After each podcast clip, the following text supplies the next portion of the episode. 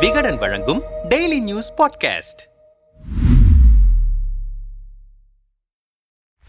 கூட்டணி முறிந்ததிலிருந்து மோதிக்கொள்ளாமல் இருந்த அதிமுகவும் பாஜகவும் ஒரு மாதத்திற்கு பிறகு இப்போதுதான் சாட்டையை சுழற்ற ஆரம்பித்திருக்கின்றன. எடப்பாடி பழனிசாமி பிரதமராகும் தகுதியுடையவர் என அதிமுகவினரின் ஸ்டேட்மெண்ட்டுக்கு நகைத்தபடி பதிலளித்து கடந்திருக்கிறார் பாஜக மாநில தலைவர் அண்ணாமலை. இது அதிமுகவினரை கொதிப்படைய செய்திருக்கிறது. இது குறித்து விசாரித்தோம். நம்மிடம் பேசிய விவரமறிந்தவர்கள் அதிமுகவின் ஐம்பத்தி இரண்டாம் ஆண்டு தொடக்கத்தை முன்னிட்டு தமிழ்நாடு முழுக்க பொதுக்கூட்டம் நடத்த திட்டமிட்டிருக்கிறது அதிமுக. அந்த வகையில் விருதுநகர் பொதுக்கூட்டத்தில் பேசிய முன்னாள் அமைச்சர் ராஜேந்திர பாலாஜி அதிமுக நாற்பது தொகுதிகளிலும் வென்றால் எடப்பாடி பிரதமராவார் என பேசியிருந்தார். இதுகுறித்து கேள்வி எழுப்பிய போது பாஜக மாநில தலைவர் அண்ணாமலை சிரிப்பை மட்டுமே பதிலாக தந்திருந்தார். இதேபோல் சட்டத்துறை அமைச்சர் ரகுபதியும் ராஜேந்திர பாலாஜி சிரிக்கும்படியாக பேசுவார் இப்போதும் அப்படித்தான் என விமர்சித்தார். மற்றொரு கூட்டத்தில் பேசிய ராஜேந்திர பாலாஜி எடப்பாடி பிரதமராக வர வேண்டும் என்றால் சிலர் இங்கே சிரிக்கிறார்கள் என காட்டமாக பேசியது பெரும் விவாத பொருளானது. என்றனர். எடப்பாடியை பிரதமர் அந்தஸ்தில் வைத்து பேசினால் சிரிக்கிறாரே அண்ணாமலை என பாஜக மாநில பொதுச் செயலாளர் கார்த்தியாயினியிடம் கேட்டோம். அதிமுக என்ற கட்சி தமிழ்நாட்டை தவிர வேறு எங்காவது இருக்கிறதா? குமிடி பூண்டியை தாண்டாத கட்சியை சேர்ந்தவர்களை பிரதமராக்குவோம் என பேசுவதை எப்படி சீரியஸாக எடுத்துக்கொள்ள முடியும்? எம்பிக்கள் எண்ணிக்கையாவது வைத்திருக்கிறாரா என்றால் அதுவும் ஒரு எம்பி அவரும் தற்போது எடப்பாடியோடு இல்லை. ஆளுங்கட்சியாக இருந்தபோதே ஒரு எம்பியை மட்டுமே பெற்றார்கள் இப்போதோ எதிர்க்கட்சியாக இருக்கிறார்கள். இந்த நிலையில் வந்து பிரதமராவோம் என பேசினால் சிரிப்பு வராதா என வினாவினார் நகைத்தபடி. நம்மிடம் பேசிய அதிமுக ஐடி விங் செயலாளர் C T R Nirmal Kumar India முழுக்க கட்சி இருக்கிறதா என பாஜகவினர் கேட்கிறார்களே எல்லா மாநிலங்களிலும் கட்சி வளர்த்துதான் V. P. Singh Deve Gowda I. K. Gujral போன்றவர்கள் பிரதமரானார்களா? ஒரு விவசாயியை பிரதமராகவும் பிரதமரிடத்தில் வைத்து பார்க்க அவர்கள் விரும்பவில்லை. அதோடு ஒரு தமிழரை பிரதமர் அந்தஸ்தில் வைத்து பார்க்க பிரவுட் கன்னடிகாவுக்கு மனமில்லை என்பதைத்தான் காட்டுகிறது. கிளை செயலாளர் பதவியிலிருந்து உழைப்பால் முன்னேறி பொதுச் செயலாளராகி இருக்கிறார் எடப்பாடி. அதே போலத்தான் பிரதமர் மோடியும் டி. விற்றவர் பிரதமராகி இருக்கிறார். எடப்பாடி பிரதமர் என்றால் நக்கல் செய்வார்களேயானால் பிரதமர் மோடியை பார்த்து நக்கல் செய்வதாகத்தான் புரிந்து கொள்ள முடிகிறது. ஐபிஎஸ் பொறுப்பிலிருந்து பாதையில் வந்து முப்பத்தி ஒன்பது வயதில் ஒருவரால் மாநில தலைவராக முடியும் என்றால் ஐம்பது ஆண்டு கால அரசியல் அனுபவம் கொண்ட எடப்பாடியால் பிரதமராக முடியாதா என்றார் காட்டமாக.